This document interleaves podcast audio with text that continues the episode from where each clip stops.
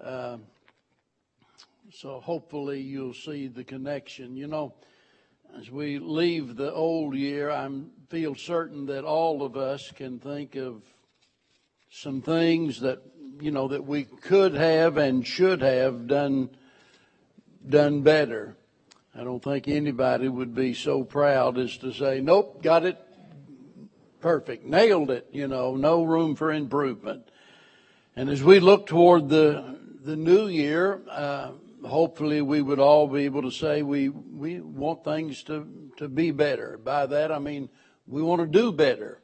Uh, we don't want to fail where we failed before and so forth. And so, uh, hopefully, as we exit the old year, as we enter the new year, it'll be a, with a desire on our heart to walk wisely in all things. And to do that, it's always helpful to have good examples.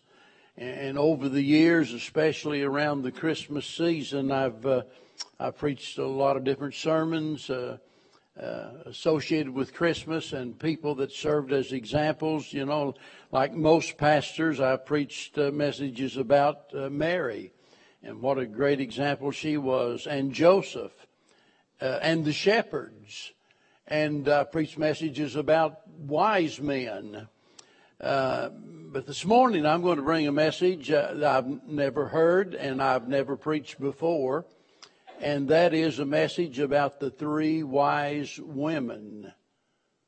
Not the three wise men, you've heard about them, but we're going to talk this morning about the three wise women. All of them are found in the Gospel of Luke, and so if you'll turn there to chapter number one, Luke chapter number one. Someone I mentioned earlier what the title of the message was going to be, and I won't say who it was, but someone suggested the title might ought to be Believe It or Not, the Three Wise Women.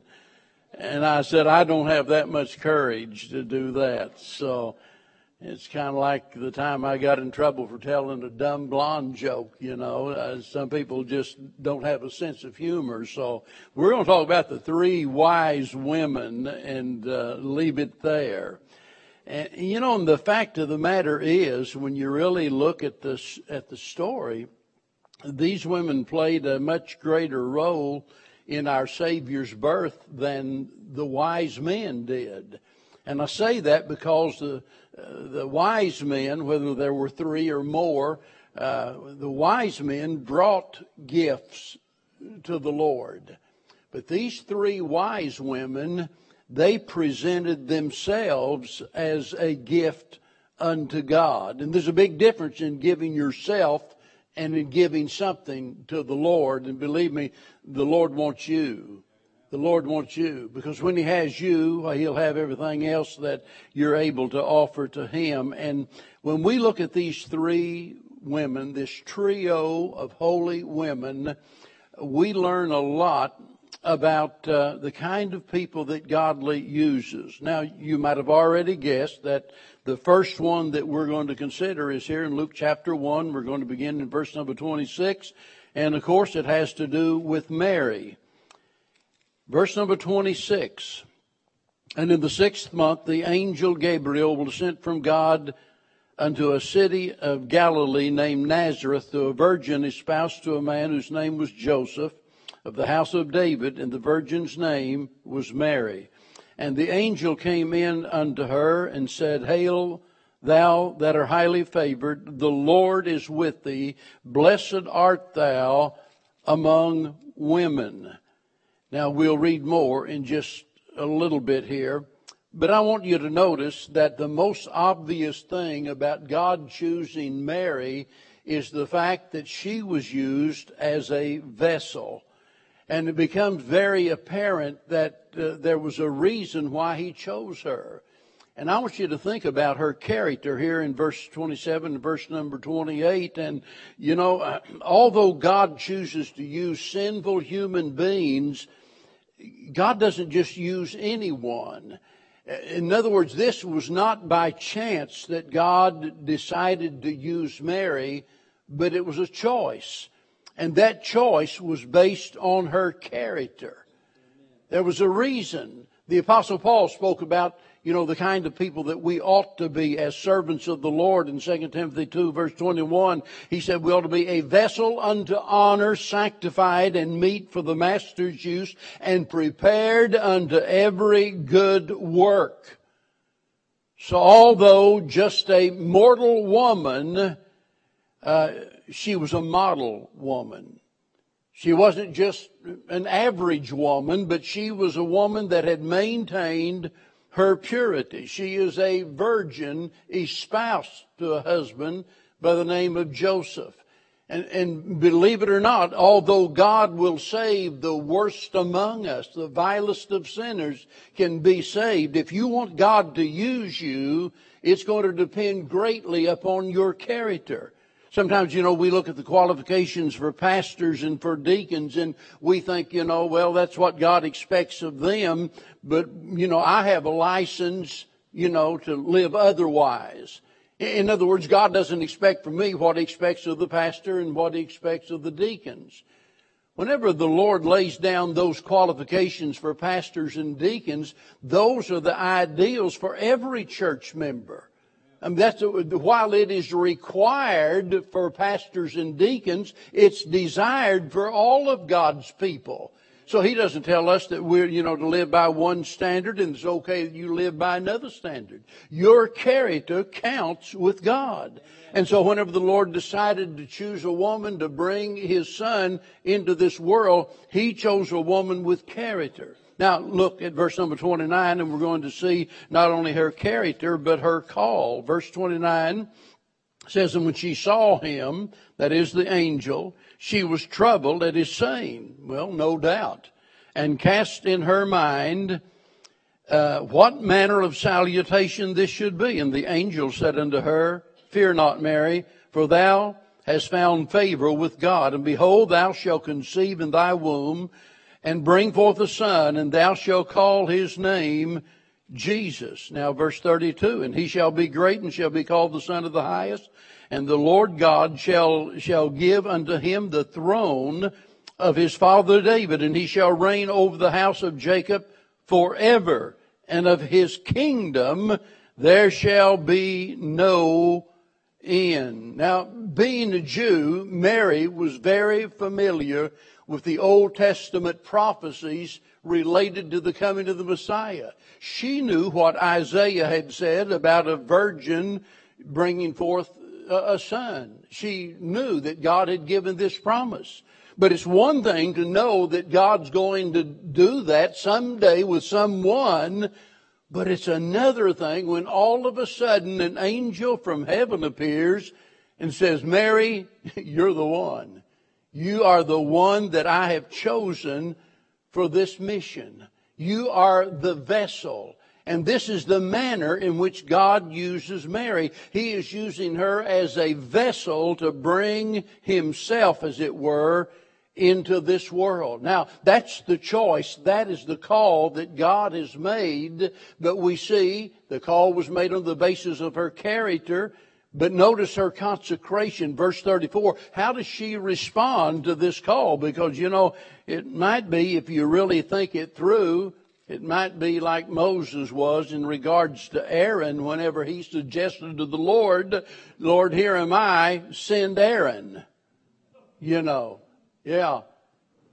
Get somebody else to do it. I, I'm just not up to a task like this. And Mary said unto the angel, verse 34, How shall this be, seeing I know not a man? And the angel answered and said unto her, The Holy Ghost shall come upon thee, and the power of the highest shall overshadow thee, and therefore also that holy thing which shall be born of thee shall be called the Son of God. Well, the story goes on, and behold, thy cousin Elizabeth we're going to have another woman enter the picture in just a little bit. And behold, thy cousin Elizabeth, she hath also conceived a son in her old age, and this is the sixth month with her, who was called barren. For with God nothing shall be impossible. Now here it is. And Mary said, Behold, the handmaid of the Lord, be it unto me according to thy word. And the angel departed from her. I remember preaching a sermon entitled The Model Mother. And of course, this was the text for the message. And this was Mary's message. This was her response to the Lord's call upon her life.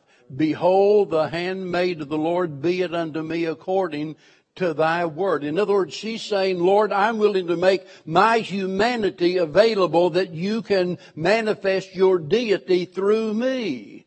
That ought to be the attitude of every single one of us. That we make our humanity available uh, that others might see Christ in and through us. And so here we see that this not only was something that was required of her to be consecrated to that call, whatever the call is.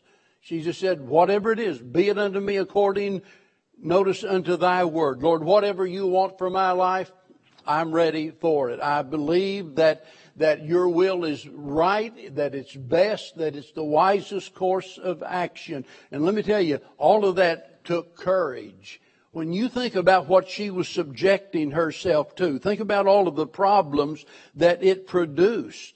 I, mean, how in the world is she going to explain to her family, to her friends, to Joseph? Uh, imagine that. Going back and telling Joseph, you know, well, we've got a problem here. Uh, I, you know, uh, I, I'm, I'm going to have a baby. And, and automatically his first thought is what? Well, she's cheated on me. And she's got to go confront Joseph. I mean, how's she going to explain this away? But she was willing to risk her reputation. She's willing to risk her relationship to do the will of God.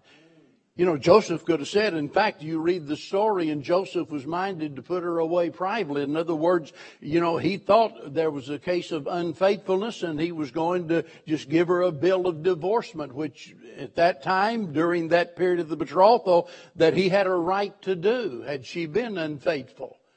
And then the angel appeared and, and assured him that Joseph, look, you don't have anything to worry about. I'm using I'm using your espoused wife as my vessel to bring the Messiah into the world. And so think about, she's willing to risk that relationship. She's willing to subject herself to the unkind comments by those in the community. She's willing to subject herself here to the discomforts of pregnancy subject herself to all of those discomforts that go along with carrying a child to term and then all of the hardships of motherhood. And add to that the fact that she was willing to face Herod's wrath and, and to take the child and flee to Egypt. I mean, you put all of that together and all of that is involved in her making her commitment to God. That Lord, be it unto me according to your word, whatever it is. I'm willing to go through any and all of those things if that's what you want me to do. And my question for you is, does the will of God mean that much to you? Now, I know God's not going to use you, you in the same way that He used Mary. I understand that. But He uses vessels in other ways.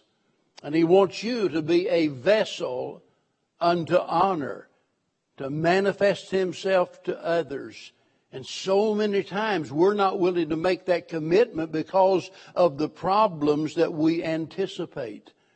Well, you know, if I really get serious about serving God, all my friends are going to leave me. No, none of your friends will leave you for that reason. Had they been friends to start with, they'll stay right there with you through it all. And all it does is to reveal how they really feel about you. Anybody Anybody that would leave you because of the fact that you're determined to serve God with all of your heart, they're the one with the problem, not you. And so don't think about all the difficulties associated with serving God. You better think about the difficulties encountered as a result of disobeying God. So here the first wise woman is Mary, and she was used of God as a vessel. But she's not the only one because whenever we read on, we see that she has a cousin by the name of Elizabeth. Look at verse number 39 now, chapter 1, verse number 39. And Mary arose in those days and went into the hill country with haste into a city of Judah and entered into the house of Zacharias and saluted Elizabeth. And it came to pass that when Elizabeth heard the salutation of Mary, the babe leaped in her womb, and Elizabeth was filled with the Holy Ghost, and she spake out with a loud voice and said, Blessed art thou among women, and blessed is the fruit of thy womb. Now notice, and whence is this to me that the mother of my Lord should come unto me? And lo, as soon as the voice of the salutation sounded in mine ears, and the babe leaped in my womb for joy, and blessed is she that believed, for there shall be a performance of those things which were told her from the Lord. Now remember, this is Mary's cousin, the mother of John the Baptist, the forerunner of Jesus Christ. And while God used Mary as a vessel, God uses Elizabeth as a verification. And you try to, you put yourself in Mary's shoes. And, and, just being a human being like she was, naturally, even though she was submissive to the will of God, no doubt she's trying to run all of this through her mind. What are other people going to think? What are the difficulties I'm going to face? How am I going to get through all of this? And that's when Elizabeth and her come together at that crucial point in her life. And let me tell you, if she ever needed a word of encouragement, it was right now. And Elizabeth comes on the scene, usually gets left out of the picture, just like a lot of folks that never get the credit that they deserve. And no sooner does Mary get to the house and as she enters into the house and Elizabeth hears her voice and the babe leaps in her womb and, and automatically she responds to that. And she goes on and notice her awareness of everything that's going on. Here's a woman that just like Mary, that was a Jew, a woman that, that knew that the Messiah was going to be born, but her awareness goes further than that. Her awareness is to the extent that she knows that Mary is that chosen vessel.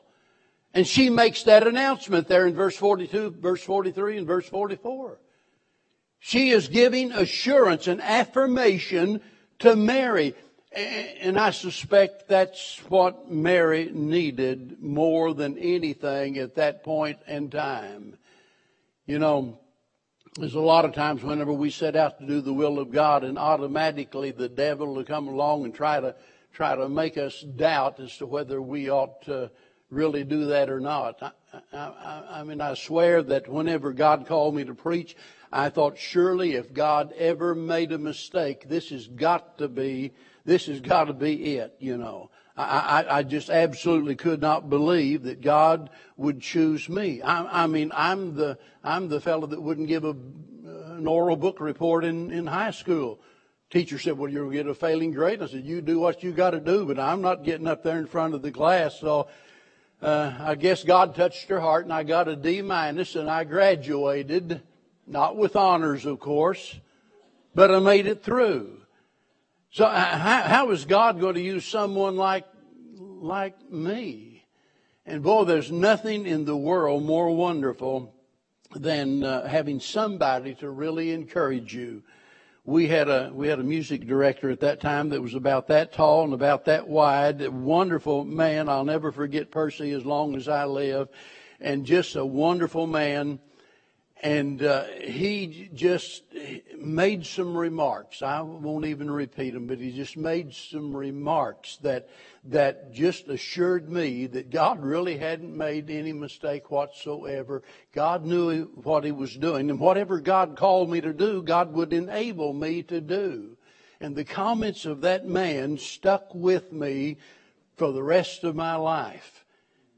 You, look, we don't have to be perfect to be used of God. In fact, God, you know, doesn't call us because of our brilliance, because of our great talent. He chooses those things, you know, the, the base things of this world, the things that are all are not, and so forth. As Paul said, he he, he chooses people that are so uh, ungifted, untalented, unable that whenever there's even a little bit of success, you just have to look at it and say, boy, God did that. I sure can't attribute it anything to him. It had to be something God did. So Mary, look, Mary's no doubt going through all of this. And if ever she needed a word of encouragement, it was right now.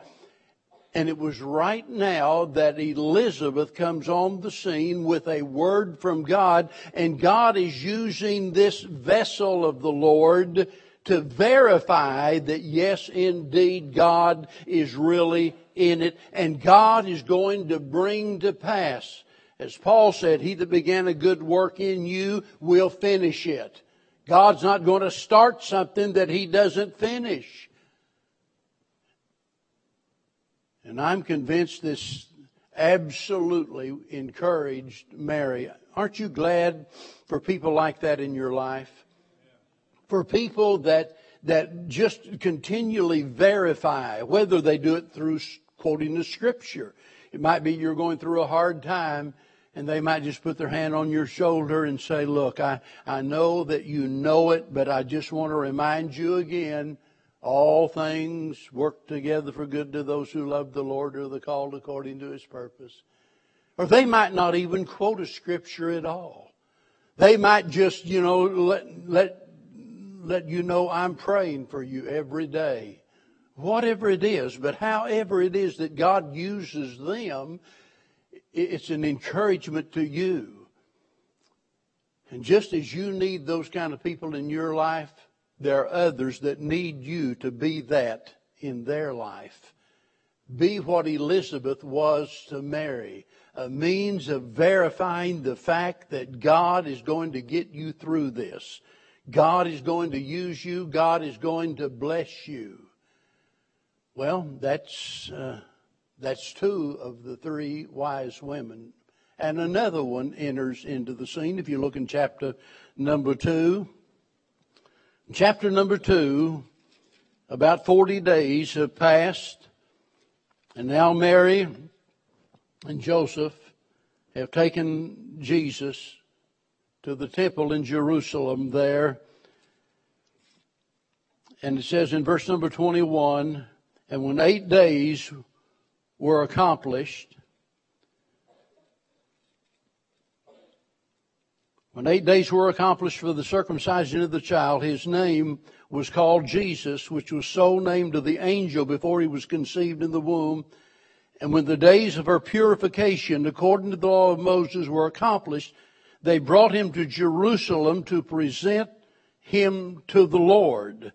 And he goes on and explains why. This was all as a result of what was required of them from the Old Testament. So there at the temple, they come in contact with two people. Simeon is the first one. And the second one is a woman by the name of Anna, verse 36.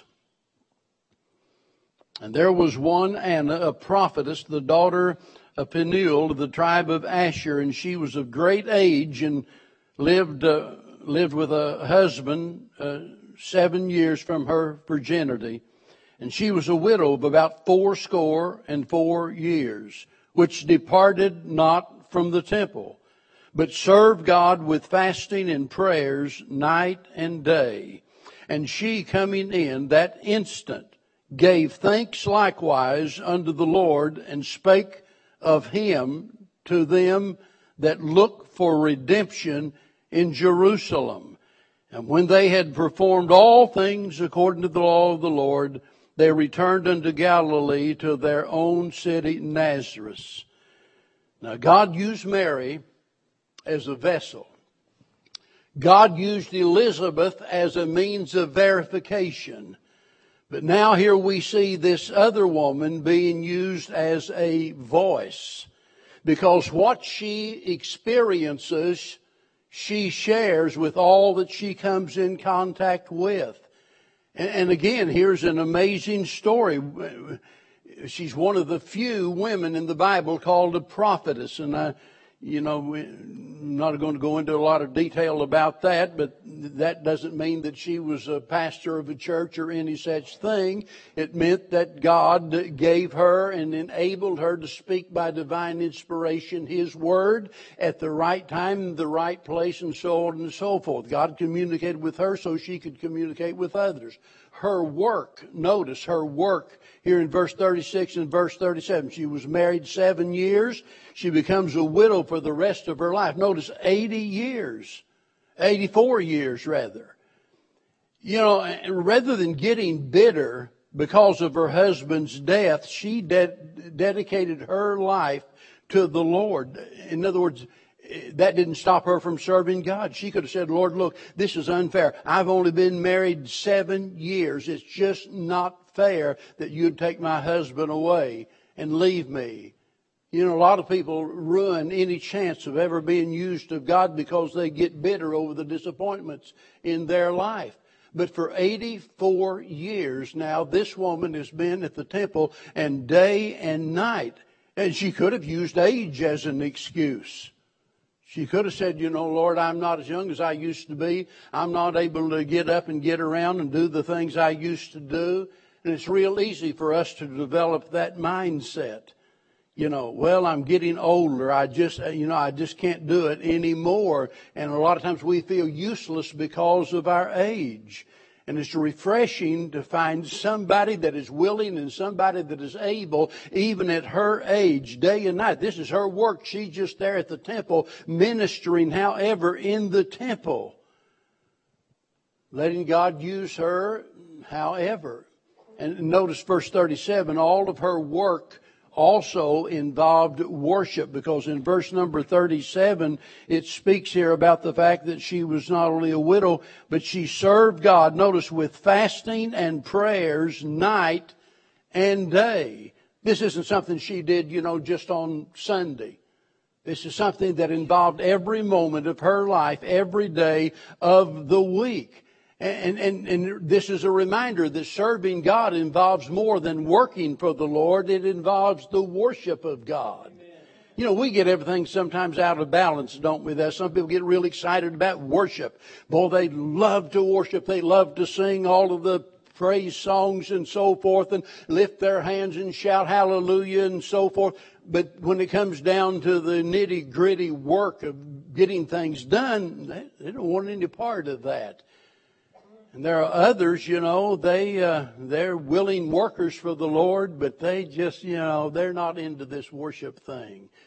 And look, they go together. Worship is the springboard, the inspiration for the work that we do for the Lord. And both of them go together, and both of them was involved in this woman's life. She was a worshiper of the Lord, a worker for the, for the Lord, and a witness. Look at verse 38 again, because here we see she witnessed.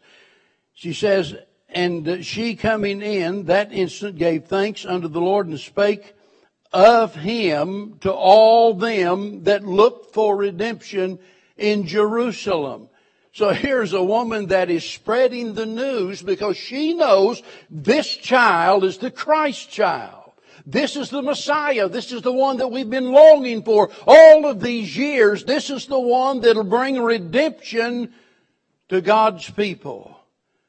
And here is a life that she has devoted to the Lord and she is representing God and serving God as a voice. She was not a vessel in the sense that Mary was. She was not used of God necessarily as a verification of anything. God had already made that clear. I don't, the, the child has already been born now. But she was a voice to sound out the good news of what had happened. A lot of times, you know, people will jump to conclusions that, well, you know, I don't have the talent to be able to sing like Brother Willie, and so there's, you know, there's nothing for me to do to serve the Lord. I can't play a musical instrument, or I can't preach like Brother Preston, or I can't do this and I can't do that. But look, we can all be a witness for the Lord. We can all speak of our Lord. He's given all of us the ability to do that. And, and, and even though God uses different people in different ways, there's no one that can just sit back and say, well, God doesn't have anything for me to do. God wants to use you. If you're a child of God, God wants to use you in some way. The only question is, how will you spend your life? As we look forward to this new year, do you have the attitude that Mary did? Lord, here, here I am. I'm your servant. Be it unto me according to thy word. Just whatever you want for my life.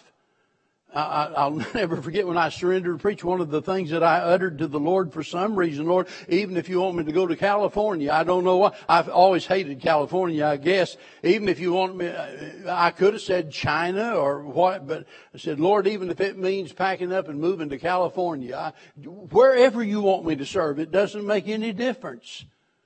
Because all I wanted to do was to be where God wanted me to be and doing what God wanted me to do. And all of us need to have that attitude. That ought to be the most important thing in our life. For God's will to be done. God wants to use you, whoever you are. And it might be that you you've never been gifted to the Lord to have great musical abilities and things of that nature. God never called you to preach or anything. But God could use you just to be of encouragement to somebody else. Because believe me, there are a lot of folks involved in the ministry of this church that that are not appreciated as they ought to be, that do not get the attention that they ought to get.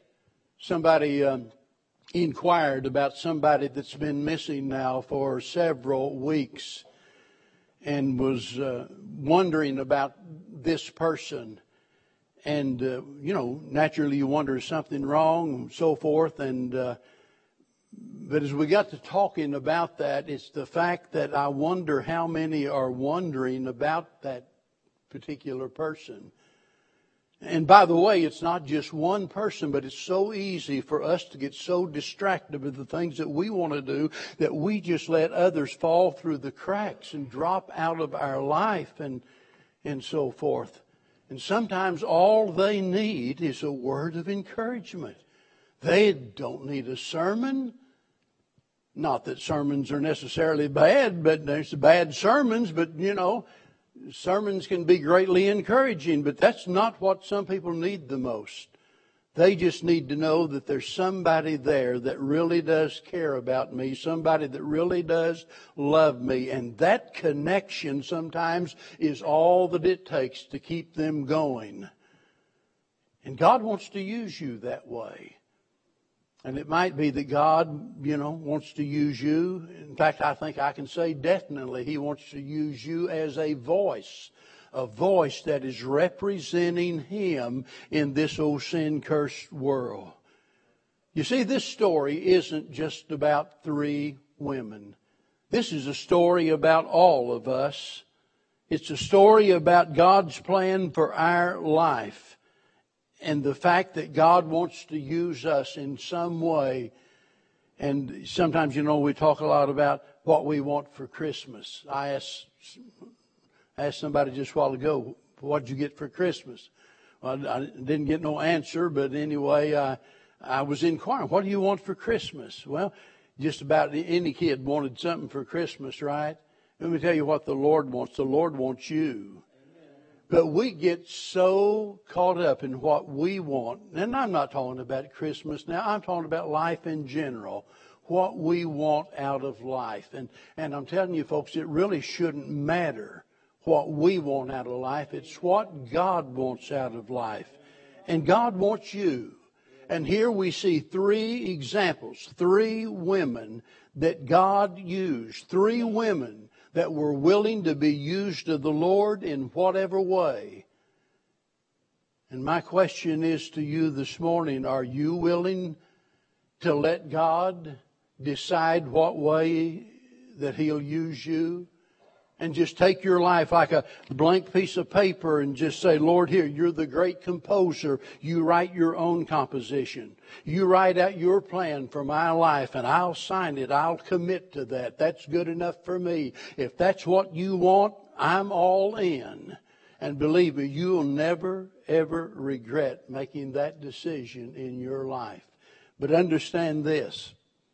Until first of all you come to know Christ as your Savior, there is no need in you trying to live up to God's standards. There's no reason for you to be thinking about, you know, how could God use me? Because the fact of the matter is, God is not trying to use you. God's trying to help you. What, what Anna say? She went out and told others that the one the one bringing redemption to Jerusalem has come. And here he is. He's just a baby, but here he is. It has really happened. And I want you to know that what you need more than anything in all of the world is redemption. You, you, you, you need a Savior. And Christ is everything you need. Have you trusted Him as your Lord and your Savior? Do you know beyond a shadow of a doubt that if you died today that you'd go to be with the Lord? Here we are on the last day of this year. You know, there's a lot of memorable things as we look back over this last year, good and bad. Things that no doubt will stick in our memory for years to come. But I'll guarantee you, if you trust Christ as your Savior this morning, this will be the highlight of your life. The day that you'll never ever forget as long as you live.